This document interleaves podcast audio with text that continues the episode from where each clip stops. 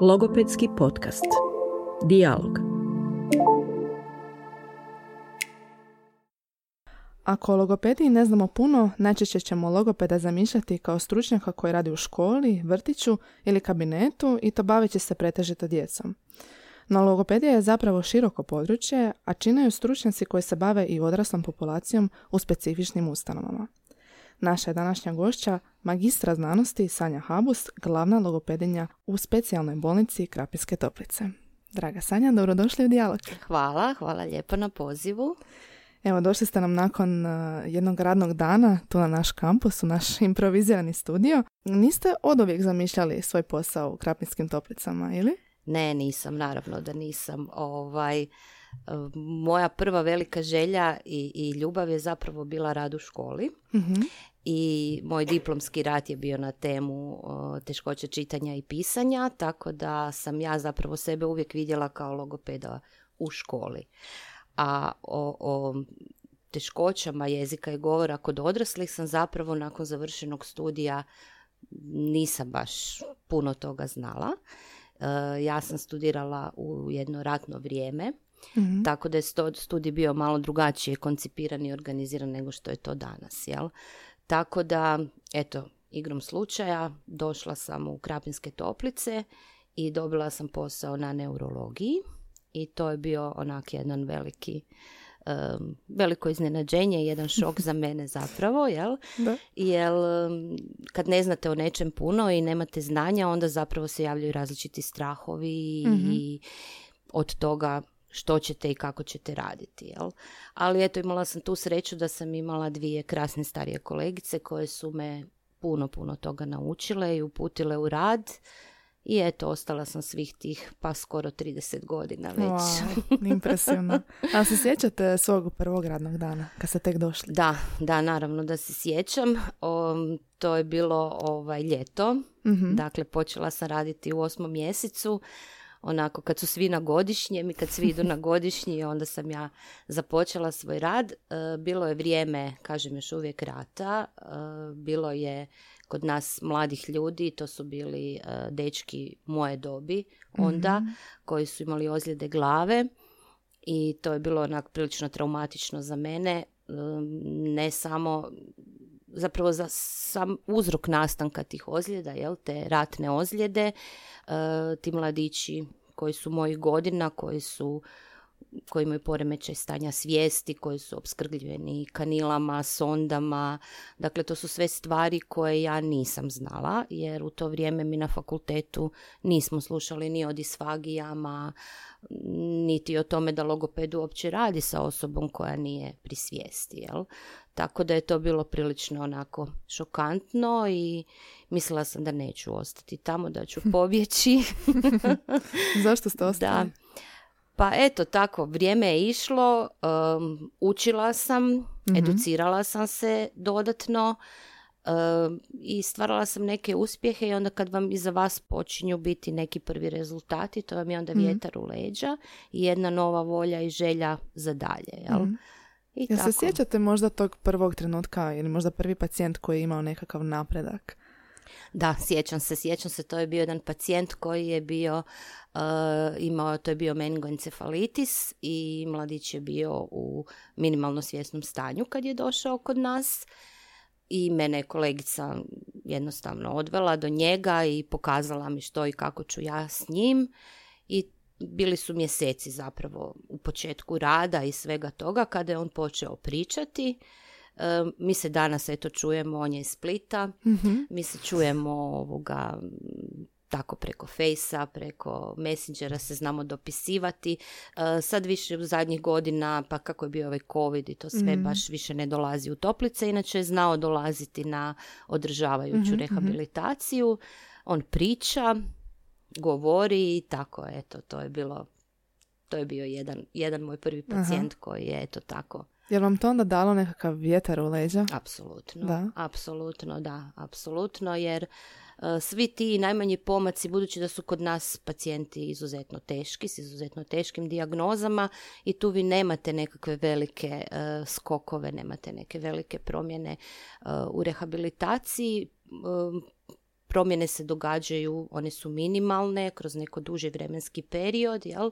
I sve nam to, svaka, svaki taj mali pomak nam je zapravo jako bitan. Mhm. Jel vam dugo trebalo da se naučite na neki način cijeniti te male pomake? Jer ka, spomenuli ste da ste htjeli raditi s djecom, Da. koji obično pokazuju dosta da. velik uspjeh, a sad Da. nekako... Je, trebalo je, trebalo je jedno vrijeme, da, da. I onda vam se čini zapravo da prolaze mjeseci, da se ništa ne događa, Mhm. vi se trudite pa malo posustanete u svemu tome, jel, pa ide to sve skupa dalje i tako, malo po malo, jel. Pa i danas još, nakon svih tih godina, svaki pacijent je priča za sebe, jel? I onda se pitate, nakon nekog vremena, propitkujete se da li je to što radite ok, da li je to dobro, da li ste možda mogli još nešto, Mhm. nešto drugo, ako nema nekih pomaka koje ste možda vi očekivali da će Mhm. biti ili ih postavili kao ciljeve na početku same rehabilitacije. Jel? Kako se onda nosite s tim nesigurnostima u, u tim trenucima? A ništa, idemo dalje. idemo dalje, borimo se dalje dan po dan. Mhm. Međusobno komuniciramo, nas je pet u timu. Mhm. a, na odjelu znači neurološke i kraniocerebralne rehabilitacije i dijelimo sva ta svoja iskustva, sve te svoje i, i pomake i, i nekakva stanja koja su jednaka, jel, jedna drugu Mhm. zapravo podržavamo i onda Mhm. to tako ide. Osim vašeg odjela, postoje još neki odjeli na kojima su logopedi? Da, u našoj bolnici još postoji odjel za rehabilitaciju djece i tamo su zaposlena tri e, logopeda, tri logopetkinje koje znači rade sa djecom koja su smještena na odjelu za rehabilitaciju djece, da se, dakle to su djeca koja su isto imala e, bilo da se radi o kroničnim nekim bolestima ili nekim isto tako neurološkim i traumama glave i neurološkim oboljenjima i oni pokrivaju zapravo ambulantu naše županije. Dakle, velik broj Mhm. djece dolazi na ambulantni logopedski tretman. Isto kao i kod nas na um, odjelu neurološke i kraniocerebralne, osim onih koji su tamo smješteni pacijenti, mi kod nas dolaze pacijenti na ambulantnu terapiju. Dakle, to su pacijenti koji su bili kod nas, pa tijekom stacionarne rehabilitacije nisu završili logopedsku terapiju, pa nastavljaju dalje. Ili su pacijenti koji nikad zapravo nisu dobili toplice, jel? nisu bili smješteni u stacionaru, nego dolaze od kuće samo na logopedski Mhm. tretman. Da. Mhm. I s kojim se vi na vašem odjelu najčešće dijagnozama susrećete? Mhm. Pa budući da je to, kažem, neurološka i kraniocerebralna rehabilitacija, što se tiče logopedskih dijagnoza, jel, to je pa u najvećoj mjeri zapravo su afazije, uh, dizartrije, uh, disfagije, jel, koje čine isto tako jedan, jedan dosta veliki broj. I to su komunikacijske teškoće nakon traumatske ozljede mozga. To je jedan Mhm. splet zapravo uh, teškoća gdje dominira dizartrija, jel, zatim to su kognitivni problemi kod takvih osoba. To je možda onako, onako ja bih rekla, najviše, najviše od svega, Mhm. jel? A posebnu skupinu čine pacijenti koji su u, imaju poremećaj stanja svijesti. Njih nema toliko puno, ali smo zapravo mi jedina ustanova u Hrvatskoj koja zbrinjava i gdje dolaze na rehabilitaciju osobe s poremećajima stanja svijesti. Pa je logoped isto tako član tima koji sudjeluje u rehabilitaciji takvih osoba. Jel? Mhm. Tako da je to, eto, to su jedne specifične um, jedan specifični program koji se provodi kod takvih Mhm. pacijenata. Evo sad ste spomenuli ovaj tim koji sudjeluje zapravo u Mhm. rehabilitaciji. Možda nam možete malo pojasniti ko je se u tom timu, Mhm. kako možda izgleda jedan vaš tipičan dan u Mhm, Krapinskim toplicama? Pa u timu sudjeluje, znači osim logopeda, naravno na vrhu tima, da tako kažem, je liječnik koji pri samom dolasku pacijenta, prilikom pregleda pacijenta, određuje procedure koje će se provoditi uh, u, u bolnici. Uh, osim liječnika, naravno to su medicinske sestre, fizioterapeuti, onda imamo radnu terapiju, psihologa, normalno tu smo mi, logopedi i svakako je član tima uh, i član obitelji. Mhm. E, sad u ovo vrijeme covida to je malo, malo izgleda drugačije nego prije u smislu da je kod nas e, prije prije e, pandemije je zapravo bilo moguće da e, član obitelji e, bude prisutan cijeli dan na rehabilitaciji, dakle od jutra do navečer i on je bio educiran od svih članova tima. Jel? Znači mhm. svatko od nas je naučio, da tako kažem, na koji način treba postupati sa, sa pacijentom, kako ga poticati, jer nije dovoljno tih pola sata logopedskog tretmana dnevno, jel, kod takvih bolesnika, nego je onda to jedan kroz cijeli dan se zapravo provodi i mhm. vrši ta stimulacija. Jel? Međutim, evo sad je stvar drugačija, nemamo pratnja više, e, nije ta mogućnost, mogućnost je samo posjeta, mhm. kratkotrajnih uz najavu, jel? tako da to mislim, znamo da kod neuroloških bolesnika obitelj ima jako veliku ulogu u rehabilitaciji,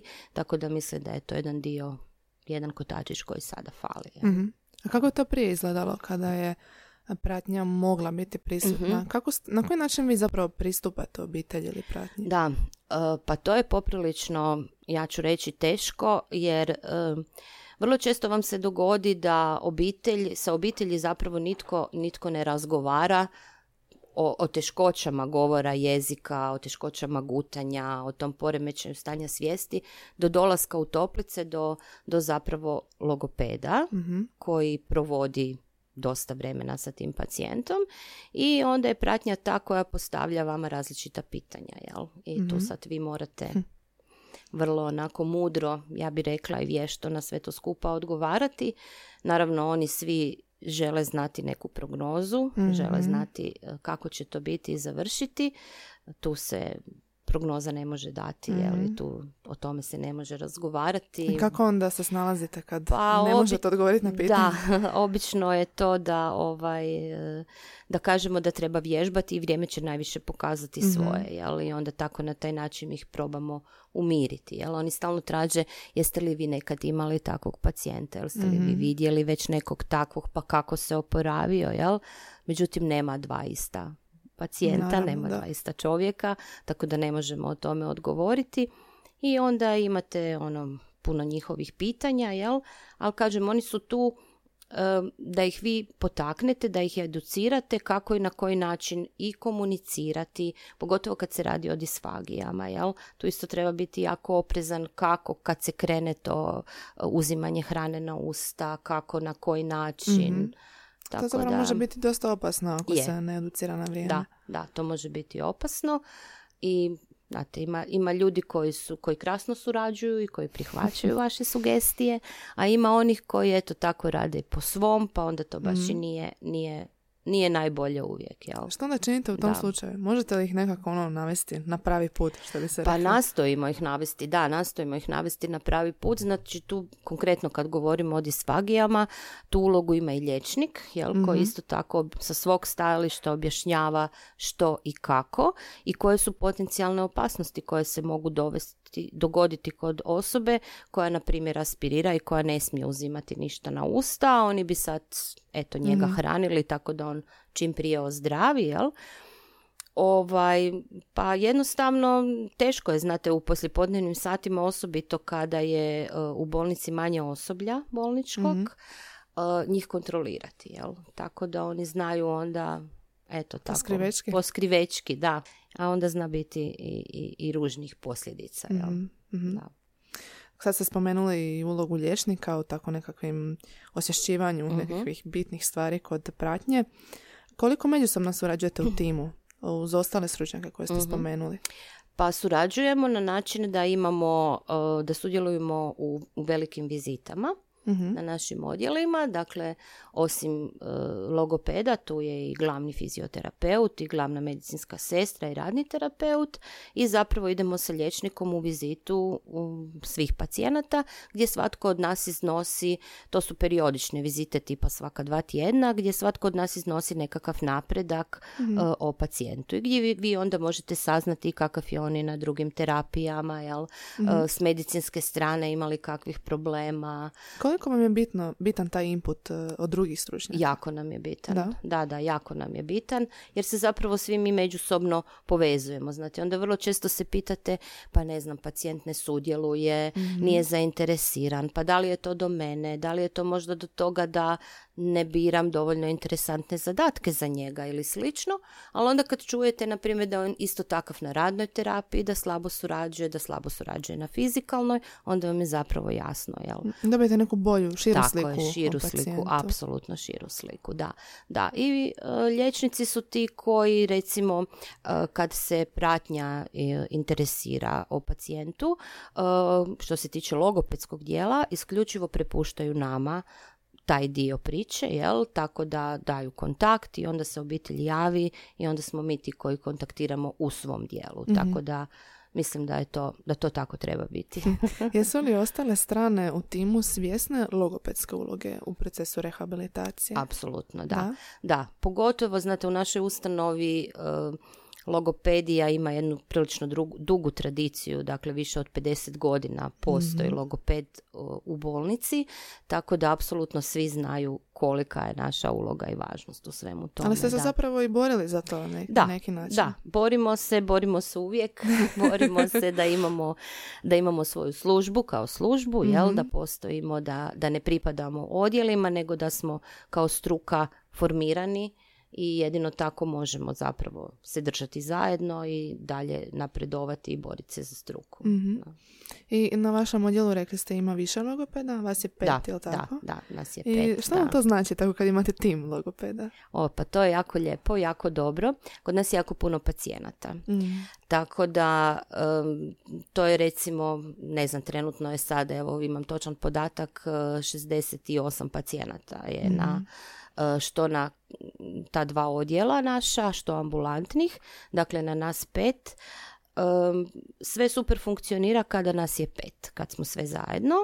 E, posao se dijeli onako jednako i ravnopravno, dakle sve radimo na svim odjelima, nije da sad radi jedan, e, jedan logoped na nekom kraniocerebralnom odjelu koji se smatra puno teži od odjela neurološke rehabilitacije, nego ovaj se izmjenjujemo i mislim da je to ve- kažem super funkcionira kad smo sve zajedno, međutim čim se desi da jedne nema, već su tu problemi, jel, kako pokriti zapravo taj broj bolesnika. Mm. Jel onda međusobno razmjenjujete iskustva? Apsolutno, da, da. Da. Apsolutno imamo svoja svoje vrijeme za kavu kada, kada ovoga se puno priča o pacijentima, o iskustvima, dijelimo savjete jedna drugoj što i kako napraviti, postupiti, jel, tako da Mhm. Je li taj period e, te kave i tog razgovora bitan za stvaranje pravog tima? je. Imate osjećaj je, da je, to- je, apsolutno je. Da, Da. da, da, to je jako važno. A to nam je neki, ja bih rekla, neki ispušni ventil, Mm. jer, jer godine rada na, na takvim odjelima, na takvim teškim odjelima ostavljaju traga na vama, Mm. jel?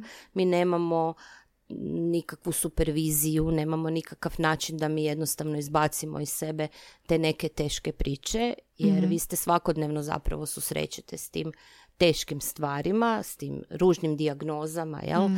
I kod nas su pacijenti jako dugo na rehabilitaciji, neki budu osam mjeseci, pa čak neki i do godinu dana. Vi se povežete s njima, njihovim obiteljima, jel? Htjeli, ne htjeli, to jednostavno dođe do vas. Jel nosite posao kući? Oh. ne mogu reći da ne, ali pa da, da, u Da. stvari da, da. Da. Da, razmišljam, znam razmišljati. Mhm. Što sam napravila, da li sam dobro napravila, što će me sutra dočekati, kako će Mm. biti. Da. Jel vam to utječe na neki način na vaš osobni život? Pa mogu reći da da. Da. Da, mogu reći da da. Na koji način onda pokušavate odvojiti to profesionalno vrijeme od privatnog? Jel uspijevate? Pa, pa, pa ne znam, mislim da uspijevam, mislim da ipak Mhm. uspijevam. Uh, sa svojom obitelji, ne znam, sa svojim nekakvim slobodnim vremenom, nekakvim putovanjima i tako i onda na, toj, na, na taj način jednostavno to Nadoknadite malo nadoknadim. Da, dio. Mhm, da, da, mhm. da. Spomenuli ste da su pacijenti dugo kod vas u rehabilitaciji, jel se onda vežete za, za te pacijente? Da, Rekli ste zapravo da morate doznat puno o tim pacijentima onda u tom periodu. tako je. Je vam teško tako nekad je. i pustiti pacijente iz terapije? Pa je, je, je. To Da. neki puta bude teško. Um, Pogotovo znamo da zapravo u Hrvatskoj mali broj logopeda se bavi rehabilitacijom odraslih i vrlo često se dogodi da oni ne završavaju logopedsku terapiju kod nas, nego trebaju nastaviti dalje. Mhm. I onda kad vi znate da tamo gdje osoba živi, da je osoba mlada, da je perspektivna, da se može još puno napraviti, ali tamo gdje živi jednostavno nema logopeda ili Mhm. nema uvjeta da on ode na daljnju logopedsku terapiju, to onda zna biti onako teško, uložili ste veliki trud, osoba je dosta toga postigla, može još, a nemate zapravo kuda više s njim i to je onda dosta, dosta onak teško, da.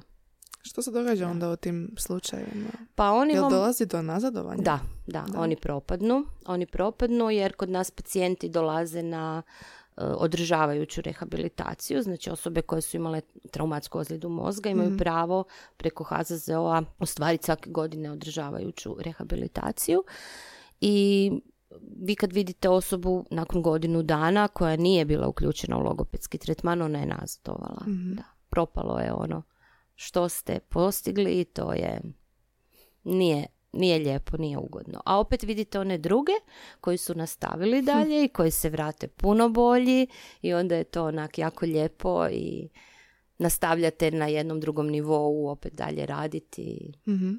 A kod ovog pacijenta krećete iz početka ili gradite ponovno te temelje? Pa teško, znate, jer je prošlo vrijeme. Znači, Aha. više to nije bitno- akutna faza. Aha. Da, da. Izuzetno je bitno da se s logopedskom terapijom započne jako rano. Rekli bi odmah, dakle Mhm. po uspostavljanju vitalnih funkcija, da se krene u, u logopedsku terapiju i zaista se vide razlike kod pacijenata koji su bili uključeni u terapiju od samog početka i onih koji su prvi puta kod logopeda kod nas. Mhm. Jel? Znači, oni, oni zapravo počinju od nule, jel? prošlo je Mhm. već neko vrijeme, možda su već razvili neke loše navike, dok ovi drugi već imaju nekakvu bazu koju onda vi dalje Možete možete graditi. Da, i Mhm. m, mislim, to je jedan od uspjeha daljnje rehabilitacije, mogli bi reći, Mhm. to rano uključivanje u terapiju. Mhm.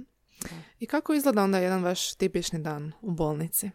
Da. Vi zapravo ne radite samo ovaj posao jedan na jedan u vašoj prostoriji, nego obilazite pacijente. Da.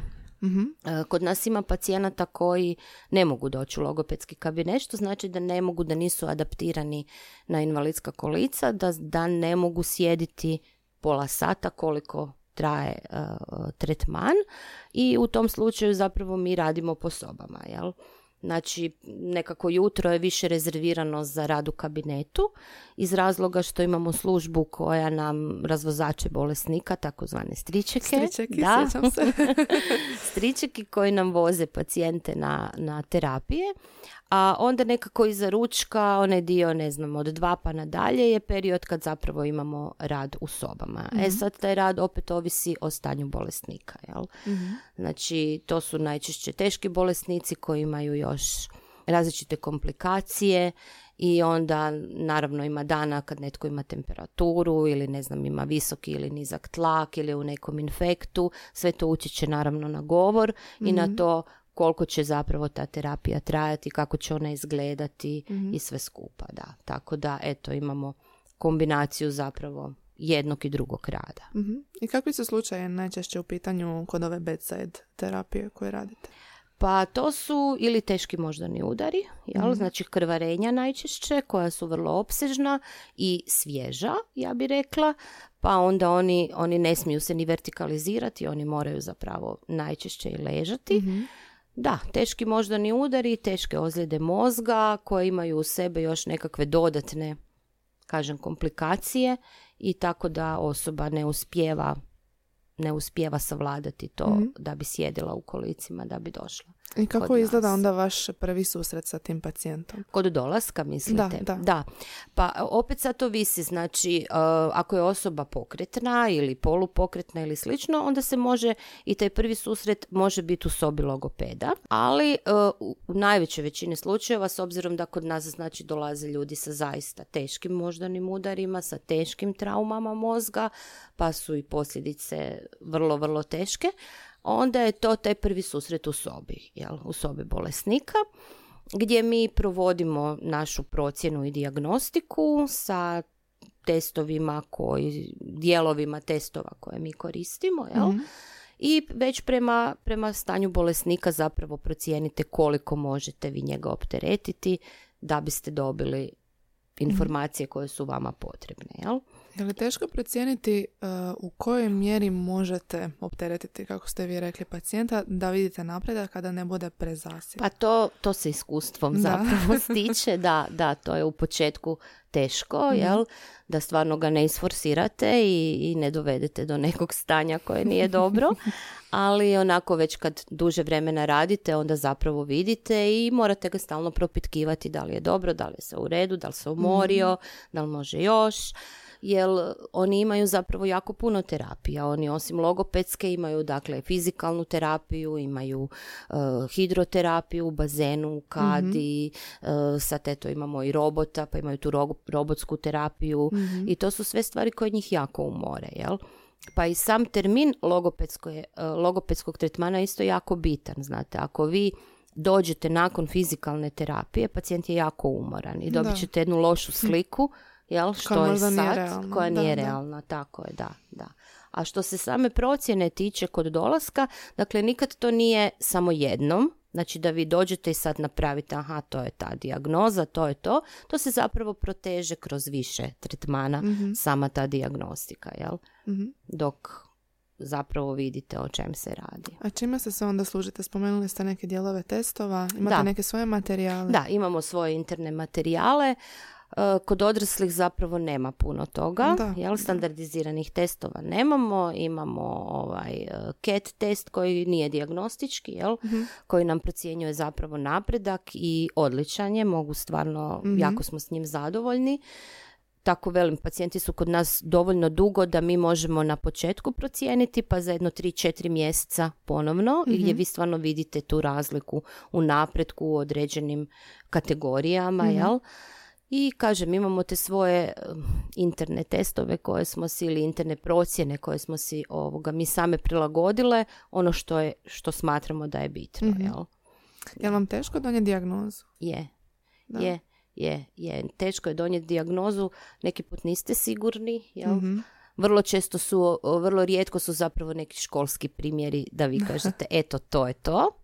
Da, ali ovaj onda kroz velim, kroz više puta i tako i isto u razgovoru s kolegicama zapravo međusobno jedna drugu savjetujemo pa svaka nešto nadoda pa jesi još probala ovo pa vidi ovo pa, Pa dobijete neku pa dobijete jasniju tako sliku. neku jasniju sliku da, da. E, naravno, terapija će ovisiti o dijagnozi, o samom stanju pacijenta, ali čime se nekako najviše služite uh, u terapiji? Kakve Pa- materijale koristite? Pa da, kao što ste rekli, ovisno sve o dijagnozi, e, zapravo nemate vi kod odraslih sad tu nekakvu široku lepezu kao kod djece. Jel? Tu sad znate da ima bezbroj radnih bilježnica, ovakvih, onakvih Da. tekstova i to. Morate biti oprezni u radu s odraslima. E, nikako nije uputno da ponudite nekakav dječji sadržaj, jer su oni vrlo osjetljivi. Koliko god imali problema i u razumijevanju i u prepoznavanju, oni će e, onako globalno shvatiti da je to nešto što nije za njih, što je recimo za djecu, pa se vrlo često povrijedite ih, uvrijede se i tako. I ono što je e, važno, važno je znati interese pacijenta. E, da biste uopće mogli prilagoditi i materijale u radu. Jel? E, Naravno, te podatke ćete dobiti od obitelji. E, Mi smo eto tako osmislile jedan upitnik za obitelj gdje imamo nekoliko pitanja koje će nam pomoći zapravo da znamo o tome čime se osoba bavila, kakvog je obrazovanja, što voli, kakve ima hobije i onda prema tome ćete kreirati i materijale koje ćete zapravo mu ponuditi, jel? Naravno da to da ne možete isto raditi s, ne znam, akademski obrazovanom osobom i s nekim koji ima završenu osnovnu školu, jel? Da, Tako da vam je izuzetno važno to znati.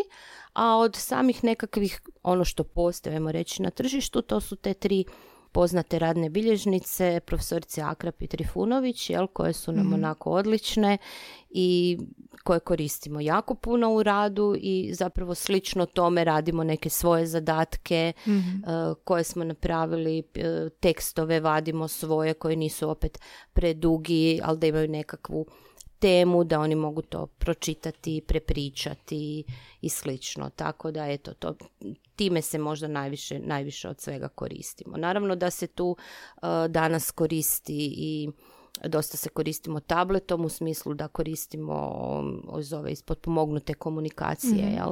Neke stvari eto tako kombiniramo, kažem, Mhm. sve ovisno o interesima pacijenta. Mislim da je generalno zabluda da logopedi koji rade s odraslom populacijom ne moraju biti kreativni. Ja mislim joj. da pače. da, Baš jako. zato što nema uh, Da. dovoljno materijala na tržištu, vi nekako morate da. izmišljati, stalno Izmišljati. nekakav novi sadržaj. Upravo da. tako. I ljudi su jako dugo kod nas. Znate, vi morate Mhm. imati puno toga, jer oni znaju reći, a to smo već radili, to sam već vidio, jel? E, tako sad onda ne možemo se Morate neki ponavljati. As iz rukava E, izvući. tako je, moramo nešto novo. Imamo puno slikovnog materijala koji nam je, ono, s obzirom da mi imamo puno teških afazija, recimo Mhm. afazija koje dođu kao globalne afazije kod nas, pa kroz neko vrijeme se to onda kristalizira jel, u- Mhm. u nekom drugom smjeru, odnosno razumijevanje se poboljša. Tako da se puno koristi i tog slikovnog materijala u radu, jel? Ali taj slikovni materijal se u biti onda razlikuje od ovog um, kojeg bismo koristili za djecu. Da. Vi koristite primarno neke realistične Tako slike. je, jel? tako je. To su realistične slike, e, slike na kojima su odrasli ljudi, e, Mhm. složene su recimo u kategorije, ne znam, voća, povrća, namještaja, slično. Tako da je to isto važno da to nije neki, neki dječji crtež, jer Mhm. isto ih to onako zasmeta, jel, kad im tako nešto ponudite. Da. Mislim, rad s odraslima je vrlo specifičan zapravo. Logoped nekako mora biti jako osjetljiv u pripremi tih materijala. Oni moraju biti prilagođeni za odraslu dob, a opet vježbati te nekakve, ajmo reći, temeljne Da, naoko, možda jednostavne vještine Da. kao što su čitanje i pisanje. tako je, da. I kako onda uspijete zakamuflirati, da tako kažem. E, da, treba zakamuflirati, da, jer ako vi njemu ponudite nekakvu jednostavnu rečenicu, ono tipa, ne znam, ko za prvi razred, Mhm. oni se znadu to jako, jako, velim, onako uvrijediti, pogotovo osobe koje su višeg stupnja obrazovanja Mhm. i slično, ali eto, onda nekako nastojite to prilagoditi. Smisliti nešto što bi bilo za odrasle, a ne bi bilo preteško i na taj Mhm. način onda morate stalno zapravo uh, biti jako kreativni i prilagođavati se jel? svakom Mhm. pacijentu onako pona osob ja bi rekla jel? Mhm. da. Kako se vaši pacijenti nose sa svojim ograničenjima? Jesu oni zapravo svjesni svojih, hajmo reći pod navodnicima, ono, novih nemogućnosti? Mhm. kako koji Mhm. kako koji mi zapravo imamo malo tih koji su svjesni, jer kažem, Aha. pacijenti su jako teški i najčešće nemaju uvid u svoje stanje, jeli nisu kritični prema sebi, a oni koji su malo bolji, e, tu je onda da, zaista problem. Naravno, što veći, što je osoba mlađa, jel, što je Mhm. osoba mi imamo i studente i imamo i, i čak i učenike, dakle ono od 18 godina pa na Mhm. više dolaze na, na odraslu rehabilitaciju, tako da je to jako, jako teško i da zapravo puno puta zapravo morate biti i psiholog i logoped i onda zna recimo proći tretman da pričate Aha. s njima i onda kažu onako, aha, a danas smo samo pričali, a nismo ništa radili, ali dobro i to je dobro, jel? Tako oni sami kažu i to treba i to im jako puno znači, jel? Mhm. Tako da ih zapravo pripremate na ono na onaj svijet u koji oni odlaze nakon toplica, jel? Mhm, kako će mhm. to biti, kako će to izgledati, Mhm. jel? Oni se svi nadaju, znate, na tom samom početku da, da će se oni oporaviti, jel? I da će to ići Mhm. jer je to sve akutno, svježe i tako, Da. jel? Pa onda Sad ste spomenuli da imate i studente, znači zapravo i mlađa populacija mlađa, isto. da, sve više zapravo, sve Mhm. više, sve više. Unazad, ja ne znam sad, možda desetak godina, uh, sve više je, a mogu reći, na primjer, kad sam ja počela raditi, onda uh, osobe s moždanim udarima su bile osobe ono 65-70 godina, jel, dakle starija jedna dob, nije bilo mlađih ljudi, tu i tamo onako rijetko Mhm. Međutim, sad je to sve više e, zapravo mlađih ljudi, a sve manje ovih starijih. Jel? Mhm. Tako da imamo puno, puno radno aktivnih ljudi, ne samo moždani udari, nego i tumori, operacije tumora, aneurizmi, Mhm. različitih malformacija, e, a da ne govorimo ove prometne nesreće, to je zapravo Mhm. isključivo mlada populacija. Mhm. Da. Mhm. I sad, e, kad govorimo o dobi, igra li ona ulogu u procesu oporavka? Pa da, gledajte, ima. Ima naravno da igra uloga, ali prije svega ovisi i o samom interesu pacijenta, Mhm. upornosti pacijenta, jel? Dakle, ne možemo samo dob uzeti da je ona nama sad presudna za to. Mhm. Neće se uvijek pacijent ako je mlad puno bolje oporaviti od onog starijeg, Mhm. ako nema inicijacije, ako nema volje i slično, jel, ako ima takve teškoće da jednostavno ne može, ako je promijenjen po psihoorganskom tipu. Ali jedan od faktora za, je, je Mhm. dob, da, Mhm. da, ali ne možemo reći da baš uvijek ima Da. veze, da. Sad se sjećam kako sam ja bila kod vas na praksi, što mi je Mhm. bilo izuzetno jedno predivno iskustvo gdje sam stvarno naučila jako puno. Ne samo o stručnom znanju, nego vaš pristup pacijentima Mhm. koji je stvarno specifičan. Sjećam se tih par mladih ljudi koji su Mhm. bili i sad e, u glavi mi možda na prvu nam se čini da će mlađi ljudi biti motiviraniji, Mhm. ali nekako oni se, bar sam ja imala dojam da se neki od njih još uvijek mire sa Mhm, tim novim mhm. stanjem. Da, da. Jel se vi sjećate nekog primjera gdje nekako ste morali prvo taj psihološki dio pod navodnicima riješiti da ima pacijent bude u redu, da možete Da, zapravo da, krenuti da. na terapiju? Da, da, da, ima toga puno, ima toga Da. često zapravo, da, da, da. I onda vam dođu, znači krenu entuzijastično jako žele i onda dođu u jednu fazu kad im je svega dosta, kad im se čini da ne napreduju, jel, da je sad to Mhm. sve skupa stalo, gube volju, jel, treba ih tada ponovno dići, ponovno motivirati. Ali kažem, tu smo onda mi svi kao tim, tu nije sad onda samo logoped, Mhm. nego tu sad i ostali članovi tima zapravo djeluju svi zajedno nekako da ga dignemo i da, da ga pokušamo opet Mhm. vratiti. Jel? Da. Sjećam se jedne pacijentice koja baš, vi ste procijenili, ona je tako djelovala, nekako bila pala duhom Mhm. i nije bila toliko motivirana. I onda ste vi zapravo odlučili vidjeti s liječnikom, može li se uključiti i u psihološki Da, neki da, tretman. da, da. Em, koliko vam je teško nekako donijeti tu odluku ili procijeniti kada je vrijeme da se uključi još i psiholog Mhm. u tu priču da bi vaš tretman zapravo imao smisla? Da, da, pa vidite, jednostavno vidite po pacijentu, ako to traje neko određeno vrijeme, pogotovo ako se zna stanje i pogoršavati, jel? Zna, Mhm. Znate vidjeti da oni dalje sve više i više tonu, sve više im je teško, jel?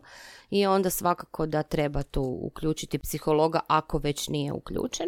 Naravno da se e, uključuje često i psihijatar.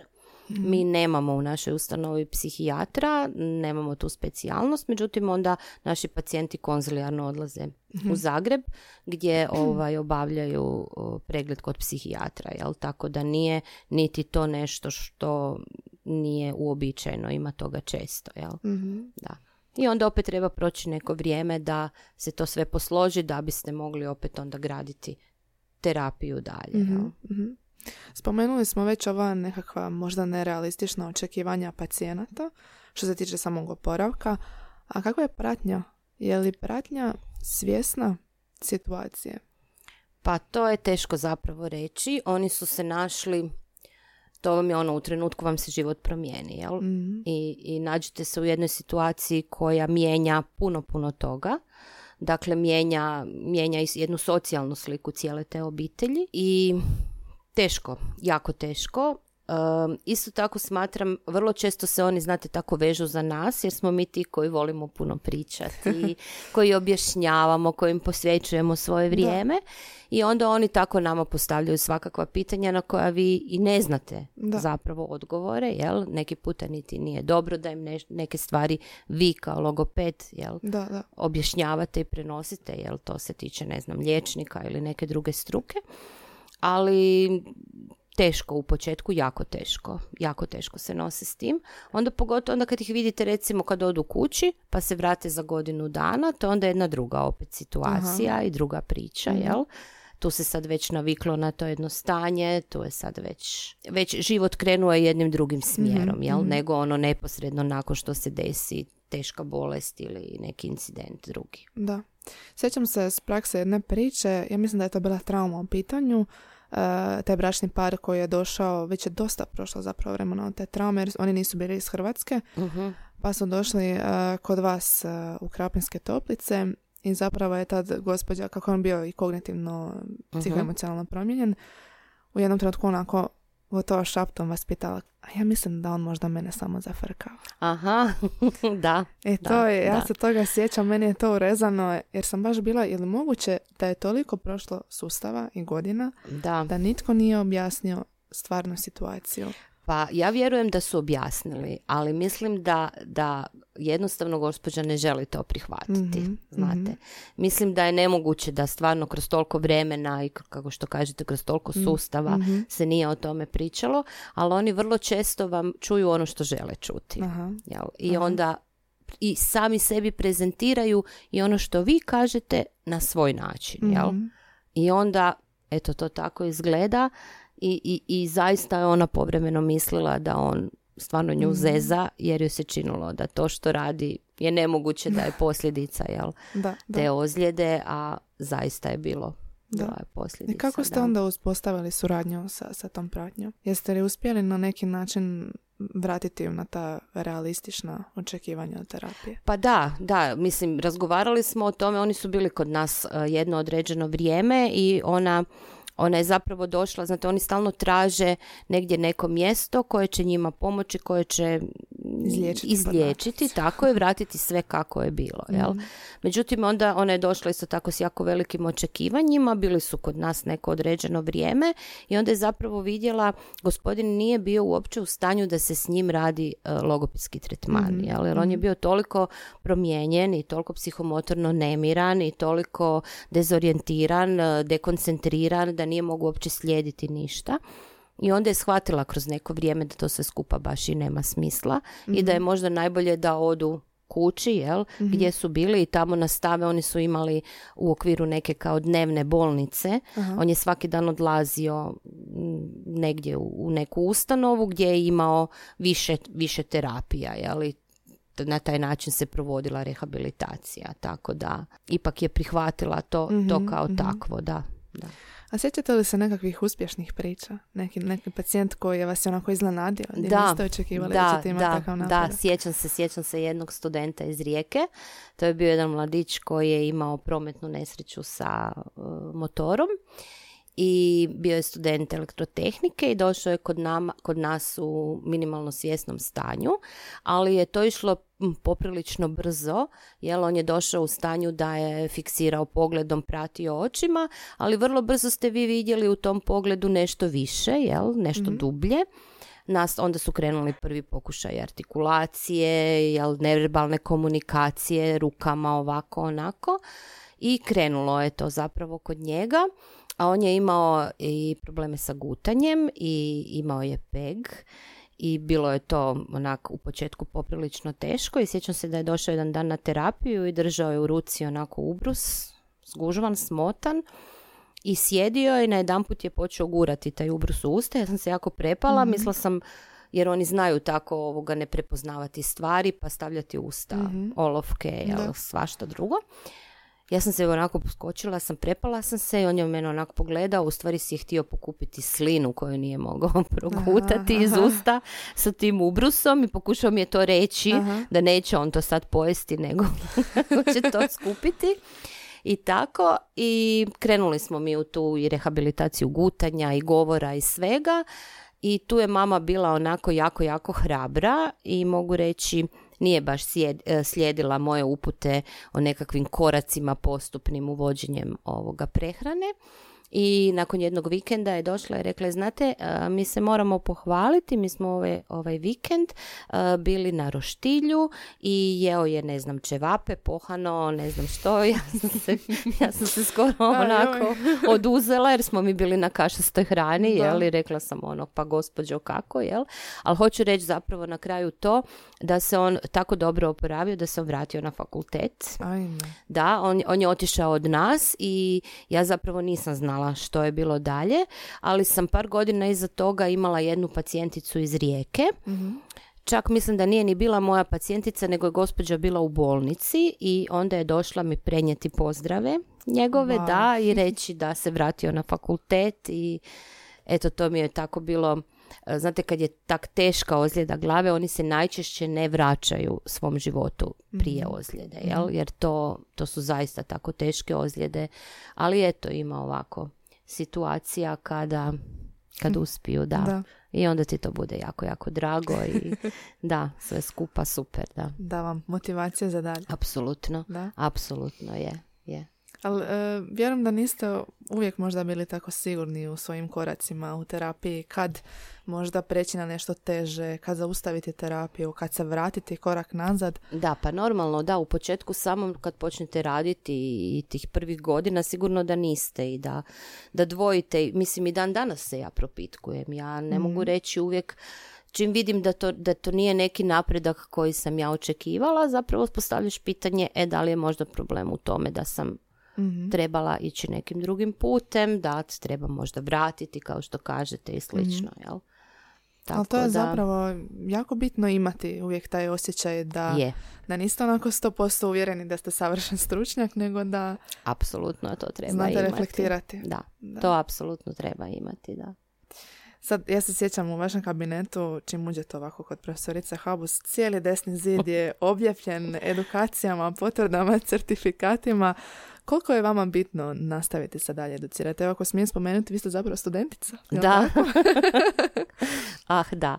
Da, meni je to jako bitno. Ja zapravo od samog svog početka uh, tako nekako funkcioniram. Uh, kad sam diplomirala, bila mi je odmah želja upisati zapravo poslijediplomski studij, jel?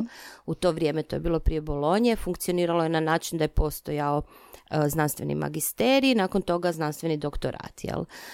Um, međutim, nekako život je išao nekim drugim tijekom i ja sam se udala, imala sam djecu i nije mi to nikako bilo zgodno, ali sam stalno zapravo težila tome da moram krenuti dalje i da, da, da se nešto događa, da ja ne znam, to mi je nekako bio loš osjećaj, morala sam stalno biti, Biti u tijeku. Da, mhm. da. I tako sam ja upisala znanstveni magisterij koji sam završila i to je bilo poprilično naporno Mhm. e, uz posao, uz dvoje prilično male djece, e, odlasci na predavanja, polaganje ispita, sve to skupa Mhm. zapravo je bilo poprilično mi naporno.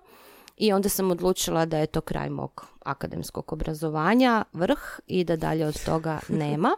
Ali, Ali da, ali su prošla, prošlo je nekoliko godina, ne znam sad više ni sama koliko i eto ukazala se tako jedna prilika, ja sam odlučila upisati doktorski. I upis, zapravo sam odlučila povezati našu struku sa uh, socijalnim radom. Mhm, kako se stalno zapravo susrećem sa tim pričama uh, da, da takve osobe uh, nemaju zapravo pravu ni podršku zajednice, ostaju zapravo onako sami bi rekli uh, kad se to dogodi, kažem, pogotovo recimo ljudi koji su radno aktivni i u trenutku koji su hranitelji obitelji, jel, u trenutku ostaju bez posla, sve se mijenja i tako i stalno slušati takve priče. Nekako sam našla tu poveznicu da sam upisala na pravnom fakultetu studijskog smjera socijalni rad i jako su me lijepo primili tamo. Da, kao malo sam bila onako, a neću reći u strahu, ali nisam znala što ću očekivati s obzirom da sam, eto ja sad logoped na jednom tako drugom studiju, uopće druge teme. Međutim, njima se jako dopala ta, ta multidisciplinarnost i ta povezanost zapravo na koncu naš fakultet je i povezan sa, sa studijem apsolutno, socijalnog da. rada, jel? Tako da, kažem, baš onako jako, jako lijepo su me primili i zapravo vide u tome, nije se puno pisalo i povezivalo ovoga te dvije struke, jel? Pogotovo ono što je tema mog doktorskog rada, a to su osobe s traumatskim oštećenjima mozga i odnosno stavovi njihovih obitelji e, nakon ovoga e, kad se desi nešto takvo. Ovaj, tako da mislim da bi to moglo biti moglo biti dobro. Ali eto sad, nadam se da ću to, pa hoćemo, sigurno da ću hoćete. to završiti jer ovaj, nikad nisam ništa započela u životu što nisam završila. Tako, da, eto, ja sad su godine već neke me isto stisle, Kako vam je sad ali vratiti se u studentske dane? pa jako zanimljivo, jako zanimljivo. Ili imate neke biti student isto, e, sa e, svojom djecom, jel? Kako su i moja djeca studenti, pa onda i mama, to je tako ovoga, da. Da, imam kolegice, imam kolegicu našu Tamaru Živković-Ivanović, da, da, da. mi smo zajedno na tom studiju, ali ona je vrijednija od mene, tako da ona će doktorirati vrlo skoro. Ovaj, nas dvije smo došle tamo, onda imam, imam kolegicu jednu koja je psiholog, evo ona je baš prije dva tjedna doktorirala iz Rijeke, upoznala sam tako zapravo različitih struka ima tamo, nisu to samo ljudi soc, sa socijalnog rada, ima dosta uh, psihologa, ima i edukacijski rehabilitatori, evo nas dvije smo s logopedije, tako da... Znači biti ponovno imate prilike slušati malo i od drugih struka. Tako isto. je, tako je i jako je zanimljivo, studij je krasno organiziran, a kažem, sam odnos prema nama je stvarno onako s jednim poštovanjem i jako mi se to sviđa. Da. Mhm. To želim vam puno sreće onda. Hvala. Vjerujem da će biti e, zaista sjajno, ne Pa, sumnjam. nadam Kažem, se. ako ste uspjeli ovaj magisterij s dvoje male djece, Da. Ovo ćete sigurno. Je, samo sam onda bila mlađa. Pa šta Sad vam sam to već i- znači? Da, ali eto, voljela bi, stvarno bi voljela. To bi bilo onako, evo, ono, jedna kruna na, Mhm, na sve ovo, ovaj, što radim, a inače i- volim sudjelovati e, svugdje gdje mogu pokazati struku, gdje mogu Mhm. pokazati ono što radimo, mislim da je to jako važno, E, tako da ja redovito sudjelujem na kongresima e, fizikalne medicine, neurorehabilitacije, neurološkim, gdje imam priliku zapravo onda pričati o logopediji i pričati o, o poslu kojim se bavim i to mi je izuzetno važno. Jel? Mhm. A što se tiče konkretnih edukacija, baš za nas, njih nema baš jako puno Mhm. i onda sve ono što bude, to Idete. idemo i to grabimo i to volimo, znači. da, da, Mhm. da, apsolutno, apsolutno, da. Jel volite svoj posao?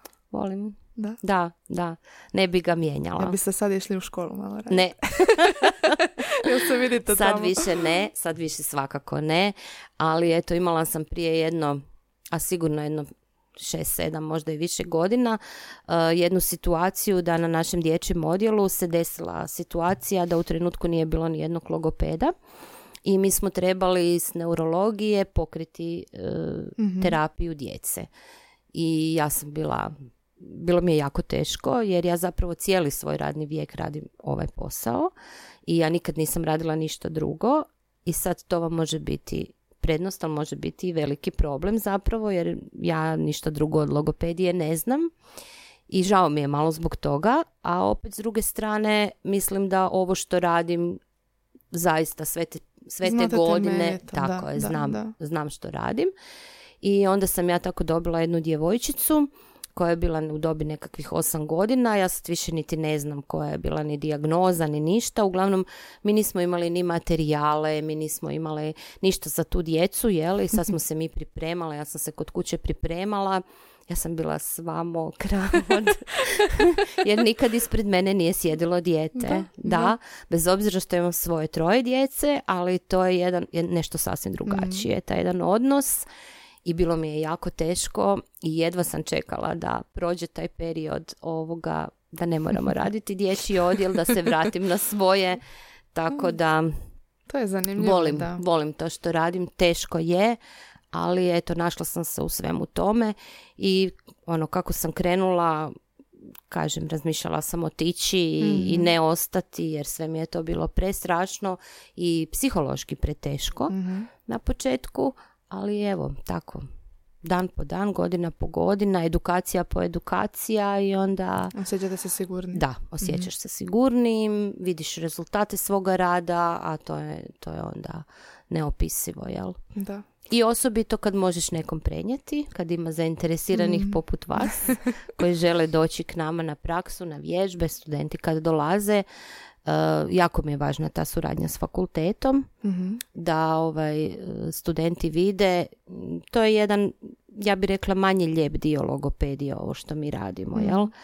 I nekako uvijek kad studenti dođu, kad ja znam pitati pa tko bi, eto tko je zainteresiran, tko bi volio raditi s neurološkim pacijentima, onda su sve glave u krilu uglavnom, rijetki su oni, da, da, Svi su u strahi kad dođe neki odrasli, Odrasli, pacijent da. sa ovim dijagnozama koje ste spomenuli. Ne znate da- od kud bi krenuli, da, da. da, teško je, da. Kako biste vi možda ohrabrili neke mlade logopede koji možda, možda ih zanima, ali nisu sigurni, su u strahu. Pa ništa, neka dođu, neka vide konkretno kod nas.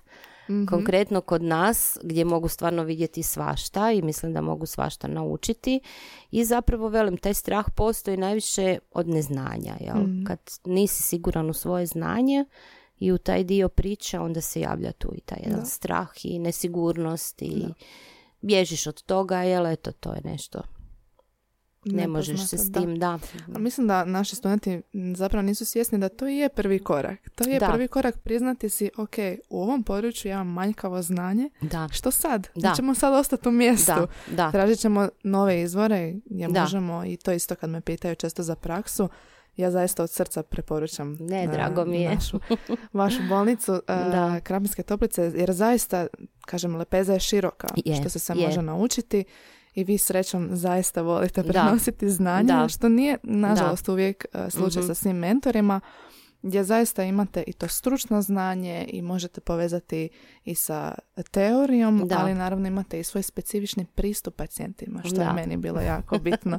Kako naučiti pristupiti, jer kao što ste rekli, to su teške priče, Da. ovo što ste spomenuli, nekad i socijalni slučajevi je, i morate je. jednostavno razviti to umijeće pristupanja pacijentu. je, apsolutno da, apsolutno I to je nešto da. što se iz prve ruke može naučiti. Evo, E, drago mi je, drago mi je da ste, da ste to tako doživjela, pa eto, tako trudimo se, trudimo se uvijek biti pozitivni, uvijek nasmijani, uvijek ih dić, Mhm. jel, iznad svega toga, koliko znaš god da im je teško i da je grozno, ali ono, nastojati. Da, Eto, da. tako ih u svemu tome, Čak i kad se vi ne osjećate. čak i kad se da, Mm. čak i tako, da, da. I onda znadu mi reći, ajme koliko vi imate strpljenja, a kad dođem doma, Jesu nastradali onda svi. nema. onda je jako teško, da, ne možete svugdje, jel, tako Da, da, da. onda malo pucate, ali dobro. Sve se to izbalansira. Je, je, na kraju da, na kraju ipak da, da. Da. Hvala vam puno profesorice što ste došli. Mislim da je zaista bila jedna divna epizoda gdje su naši slušatelji mogli čuti jako puno naše struci iz jedne druge perspektive. Da, I baš mi je drago evo što ste tako vojni i što entuzijastično govorite o ovom području logopedije. Nadam se da će i zaintrigirati neke Mhm. naše mlade kolege, studentice, ovoga, da se malo zaintrigiraju za ovo područje. Pa eto, meni je, eh, hvala vam lijepa što ste me pozvala i što ste mi dala priliku da pričam o tome, jer evo zaista volim o tome govoriti i volim eh, zainteresirati ljude da dođu da vide i, i svakog ću rado primiti na praksu jer eto mislim da mogu tamo kod nas vidjeti nešto što ne mogu vidjeti Apsolutno, drugdje sigurno, da. svuda jer na jednom mjestu zapravo ima svega jel? Mhm. Hvala vam puno još jednom na dolasku i slušali ste još jednu epizodu dijaloga. Super. Dobro, nije bilo strašno. Ne.